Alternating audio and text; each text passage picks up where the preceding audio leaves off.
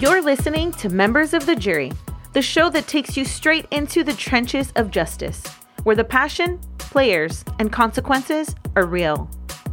Each episode, we examine current events happening in the system.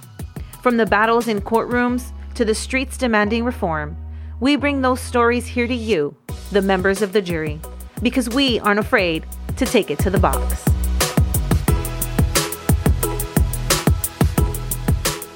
Welcome, members of the jury, to today's episode. In today's episode, we're going to be talking about the distinction between rehabilitation and punishment.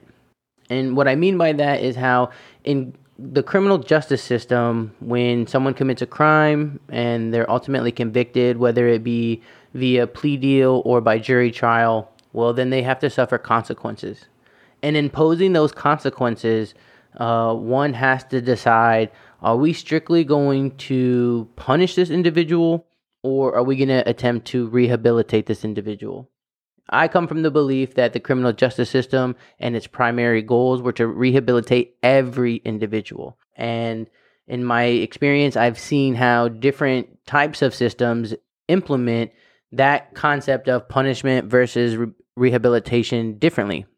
And I think one of the the biggest situations where that is on the forefront is when you look at the distinctions between how juvenile the juvenile criminal justice system works and how that is compared to the adult criminal justice system.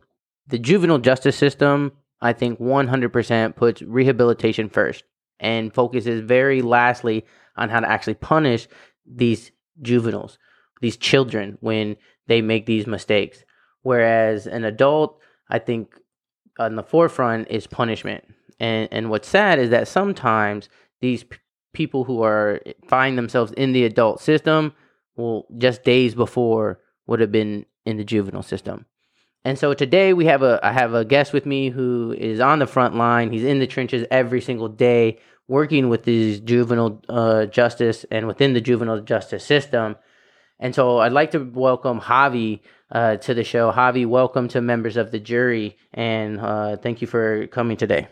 Thank you, thank you, sir. It's a pleasure to be on. Uh, what is this episode two? I, I think I'm one of the original. I'm, I'm, a founding member now. Does that count? If I'm second in line, I think so. Well, we, we consider you one of the first twelve in the box, but you know, All like right. jurors, you're always subject to challenge. So we'll just have to see whether or not any peremptories happen out there. I'm, I'm but, expecting a plaque or something in the mail. Well, we'll see. You know, some judges do give certificates. I don't know if we're there yet. But go ahead and uh, let the members of the jury know a little bit about yourself, uh, what you currently are doing. Uh, Javier, I am a public defender. I've been a lawyer for about three years and a little change. All of them as a as a PD. I did a, a year and a half, or actually a year and, like a month, doing misdemeanor jury trials uh, with some some really dope attorneys that that uh, fought alongside me. Uh, one of them was uh, you. Uh, you and me did our first couple trials together. That was that was definitely fun. We've we've been in the trenches together, shouting out. You know what? No time waiver jury trials. Um, after that, I transitioned into the juvenile delinquency division at uh, the public defender's office, where I've been for a year and and a couple months. Uh, very big difference. Um, that's about it for me uh, as far as my legal career. Um, but you know, I'm uh, Puerto Rican, born and raised. Came out here for law school. Said I was coming back to Puerto Rico after I graduated but then I fell in with you crazy public defenders. Uh, and I've never, never even thought about leaving since I joined. So yeah, that's that's me. What what would you say that in in your experience has been kind of one of the drastic differences between working in the adult criminal justice system compared to the juvenile criminal justice system? Well, I mean, it's they're two totally different beasts. I mean, there's there's differences in outcomes, of course, because we're we're dealing with with children. So obviously, punishment is not supposed to be a guiding principle uh, when we're resolving cases. In practice, you know, obviously, we we work in gray areas. We're attorneys. Um, a big difference, and probably the the biggest kind of smackdown with reality that I've had is I was coming off of doing misdemeanor jury trials where, you know, frankly, my biggest tool is that I am extra as hell. I am dramatic in front of a jury. I will sell you a story, even if the law is not lining up with my argument. You will bet that the basic human characteristics that I'm presenting to you are going to make you want to find for my client. In juvenile, we don't have juries, it's just judges. The judge decides what facts did or did not happen based on the evidence presented. So that means all of the emotional pleas, all of the, you know, the, the people haven't met their burden. Those arguments kind of go out the window. It's it's the difference between playing chess against a really smart person and a computer. They're both hard, but when you're playing against the computer, there's no emotional appeal, there's no stress that you can count on from the other side. You just have to have your strategy, you have to have your defense, you have to have your case law, and there's no wiggle room. I know that when after you started shortly after you started working in the, in the juvenile justice system and and we had a conversation you were telling me how like kind of just like you were saying like the systems are so too different and I think you were saying how like you know when you were in the uh, dealing with adults you know, and a case comes before any, you know, in a courtroom, it's kind of like the the assumption is like, oh, this person fucked up, and now it's either up to the defense attorney to show maybe that they didn't, or to minimize that effect. But the prosecution and the judge are, are looking to, at this person as if they they made a mistake and that they need to be punished. Whereas when you get cases across your desk in juvenile, as a collaborative court between you know yourselves, the prosecution, and the and the judge, their initial response is like, "What? Why did this happen?" And, and almost in almost immediately, how can we prevent it from happening again in the future? Uh, would you say that's that's been your experience? Absolutely, and, and again, right? It's varying degrees. So, if you were to talk about just the absolute differences between adult and juvenile, yes. In juvenile court, I'm having a lot more conversations with prosecutors about, you know, how do we set this kid up for success? You hear prosecutors when they're arguing for maybe terms of probation that we don't like, they're not, you know, couching that in we need to punish this minor. They're couching that in terms of we need to make sure we have an appro like we can't let this kid out because we need an appropriate plan for when he gets out or you know this custodial program you know jail basically juvenile hall is needed for this child for this reason that will benefit the child as opposed to an adult court where you know it's been my experience you get you know people with non-violent drug possessions and you have da saying well he's gotten caught with heroin four other times so i don't care that he's addicted to heroin. I care that he doesn't listen to what the judge says. Let's punish him and show him that he can't do whatever he wants. That's never a thing that I've heard in juvenile. And you were saying that like and I think because of that that that obviously changes the way in which negotiations obviously take place in within a case, right?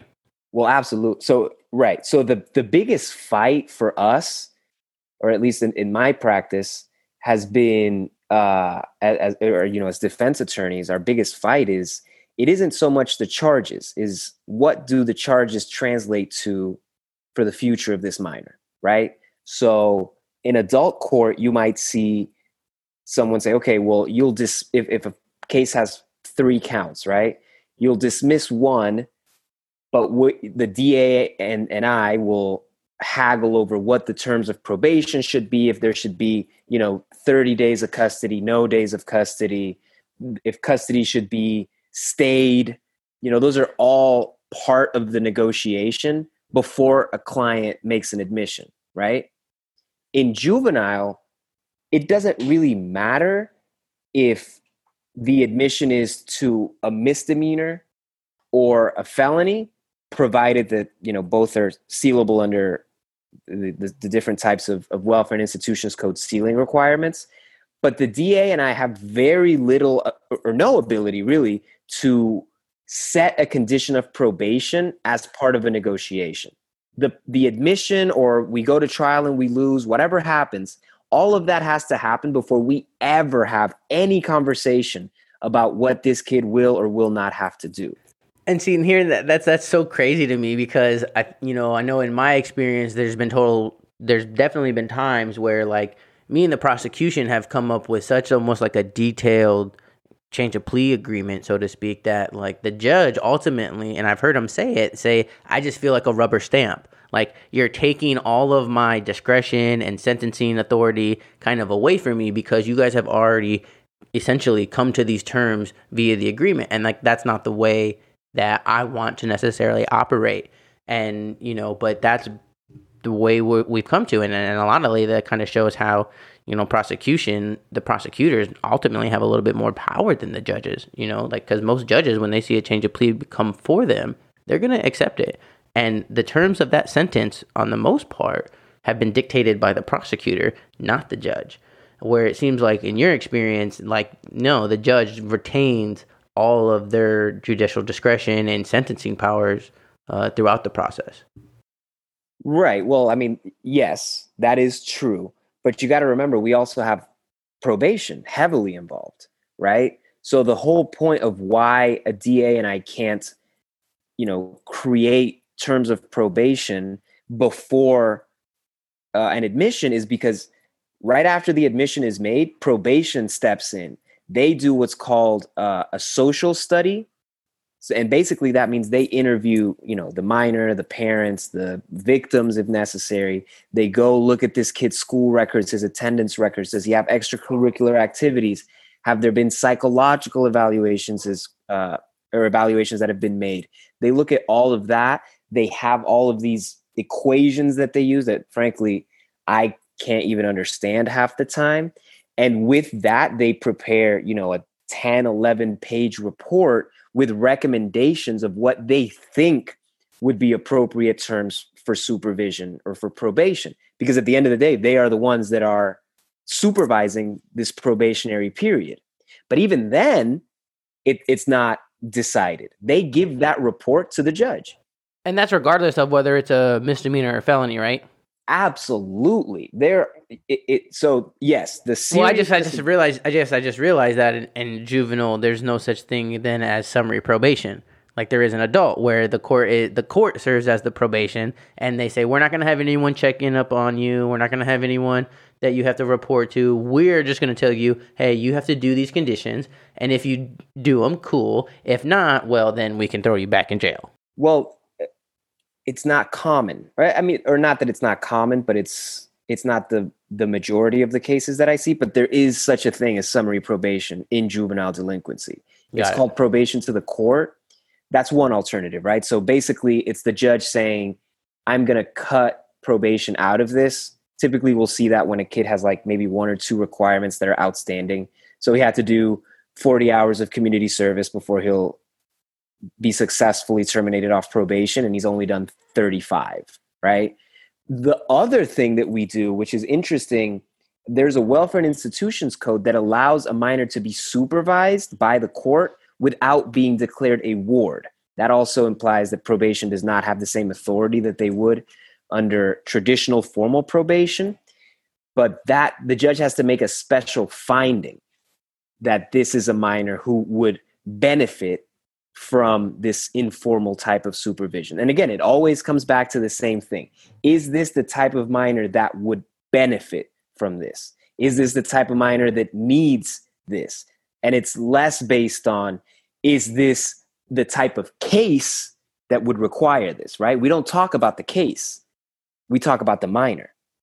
And that small change is it might sound kind of nuanced, but it completely dictates the approach to how a, a case moves through the system. Yeah, that makes a lot of sense. And I mean, I know you were just telling me too recently, t- speaking about how a case moves through the system. I think that's a really great segue point that you were actually telling me that recently uh, you and your organizations actually just became some of the uh, first ever participants in a new way in which cases might operate through a system. Is that right? Uh, well, yeah. So that's true. Um, and again, I'm I am by no means an authority on this. I think we said it at the beginning. I've been a lawyer for three years, which sounds like I should know a lot. And I feel like if objectively I looked, I have learned a lot in those years.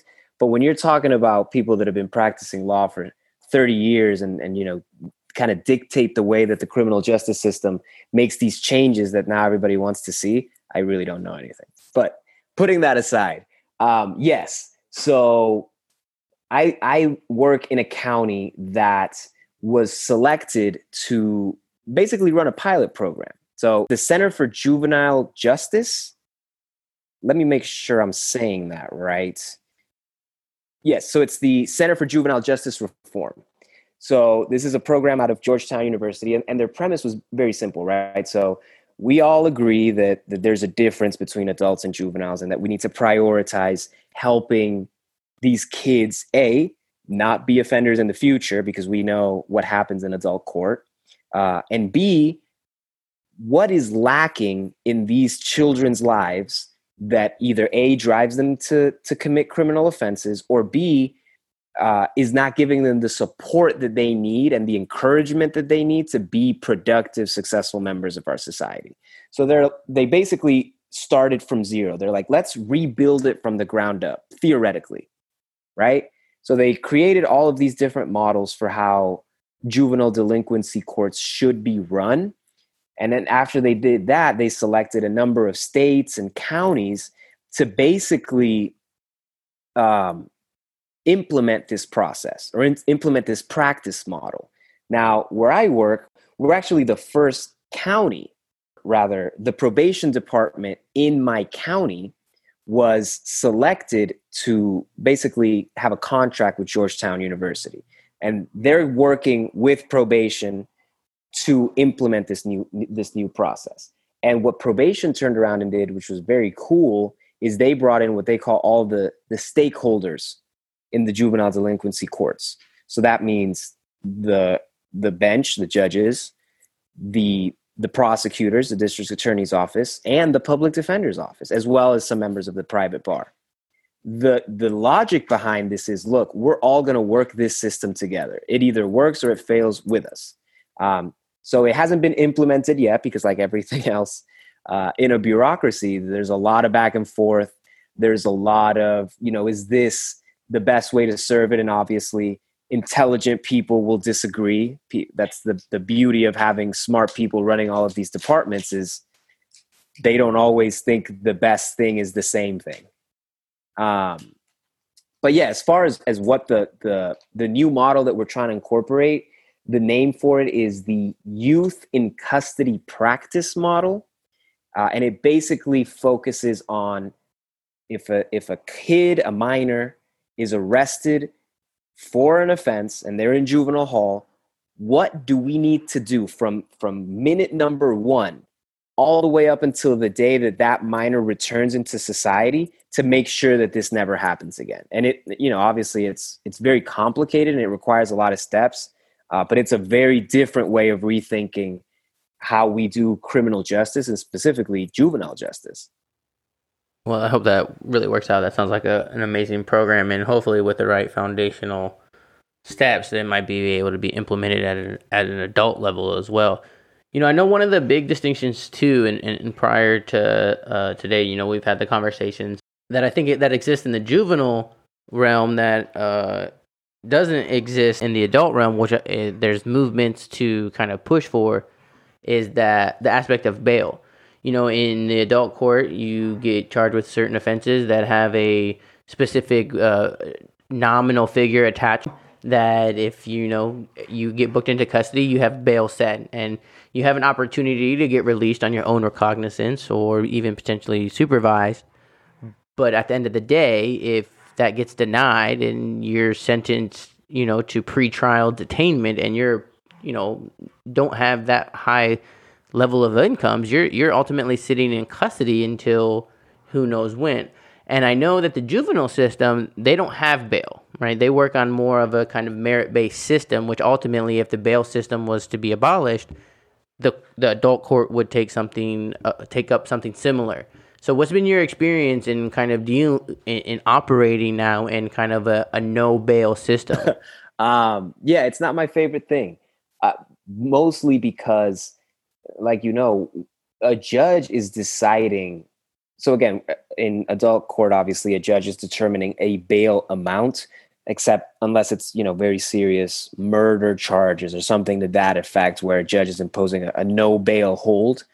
Um, absent that, right, the judge is really just deciding how much money does this person have to pay? Like, how much is enough to, you know, really make them understand that they need to A, stay out of trouble and B, come back to court? Uh, that system, just kind of by its very definition, does not work in juvenile because kids don't have money. Uh, they don't have jobs. The kids that do have money, they have money because of their parents. So you could set that bail at, you know, five dollars or five thousand dollars. That kid didn't work a job to pay for it; their parents did. And and most of the kids that we see that are coming before the court uh, in in juvenile delinquency or juvenile justice, which is rather the name I should be using, uh, you know, they either a don't really have that parental support, or they don't listen to their parents. So money really does not play a, a significant role in whether these kids are going to follow the rules or not. So that necessitates the judge to kind of make a value based decision. Is this a kid that A is is going to listen to what I say? Is he going to be safe? Is the community going to be safe? And is he going to come back to court? The biggest problem that I have is that we're dealing in absolutes with very little information.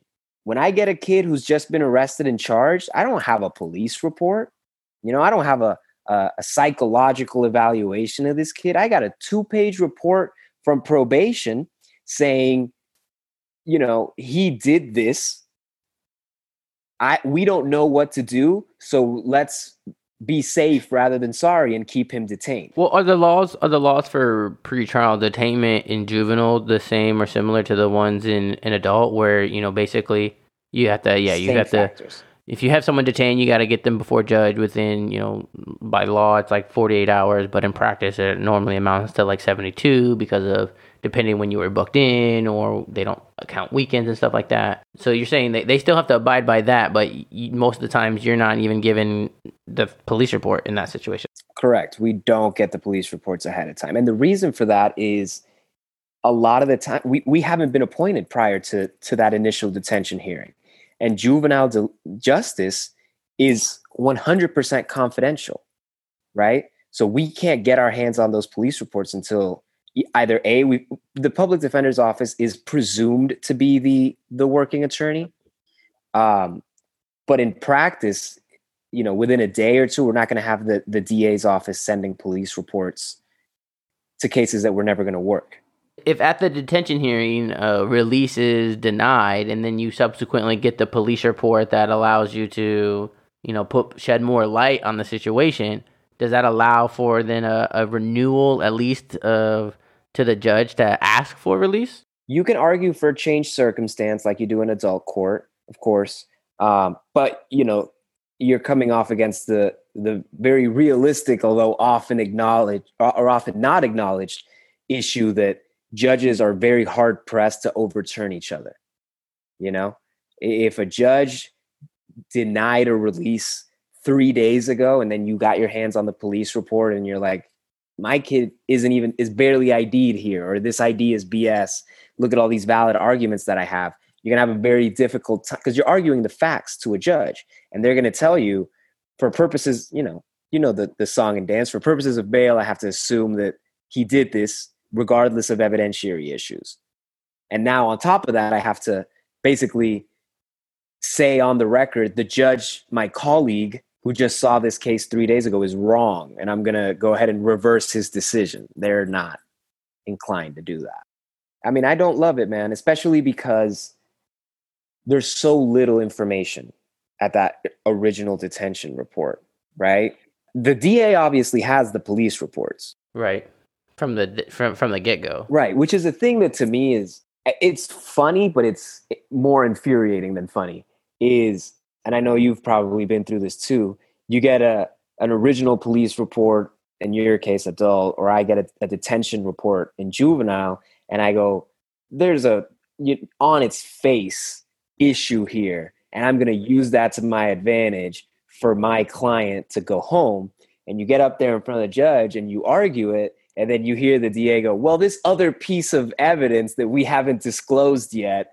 Completely refutes that and it's terrible for this case. And here you go judge take it as true. We'll make sure to give it over to the defense team at our convenience. Like that part is right. It's frustrating and but you're basically stuck arguing against something you don't know. Um, and you all, we always make the same argument and it never works. Well you know if the people are privy to information that i'm not i certainly would appreciate it.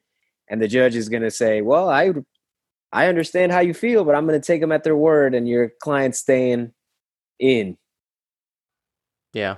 As we as we wrap up, Javi, let me ask you this. You know, when we when we started, we talked about how you know definitely the distinctions between juvenile court and adult court kind of embody the distinction between focusing on rehabilitation versus punishment and obviously with the goal of that is to minimize recidivism and you know continual uh, you know, as I like to say, having a revolving door in the system.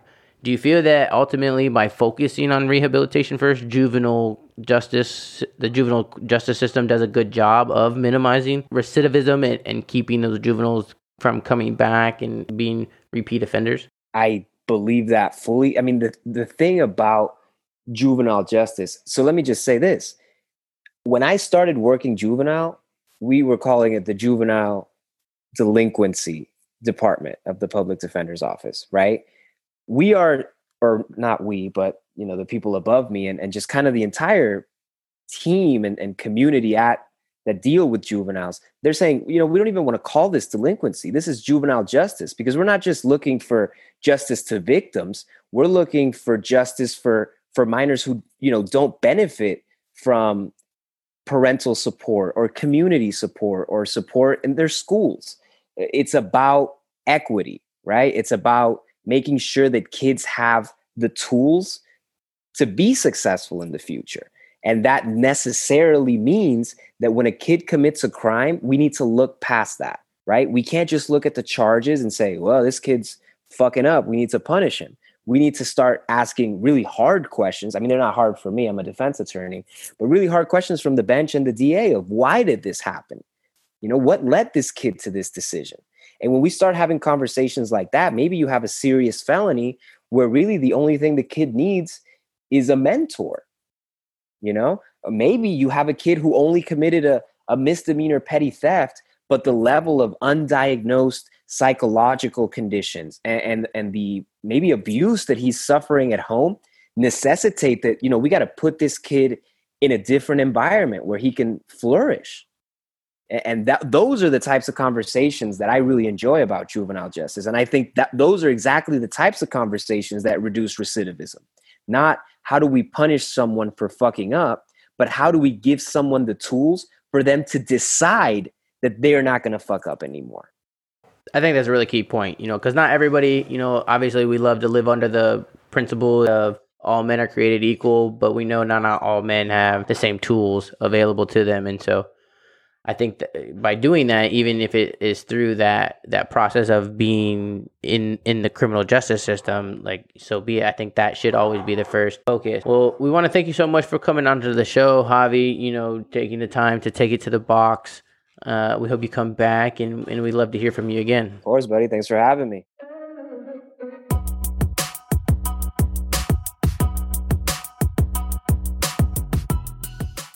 Well, members of the jury, that's our show, and I rest my case. Be sure to come back next episode as we take another matter to the box. If you're a fan of the show, go ahead and subscribe. You can also find us on social media at Members of the Jury. If you want to be a guest or have any feedback, be sure to email us at lhursty at membersofthejurypod.com. The information in this podcast is provided as general reference work as a public service. The audience is advised to check for changes to current laws and to consult with a qualified attorney on any legal issue. The use of this material does not create an attorney client privilege in any fashion with the podcast, the host, or the guest. This information is for educational purposes only, and no one affiliated with the podcast may be held liable for any decision made based on this information.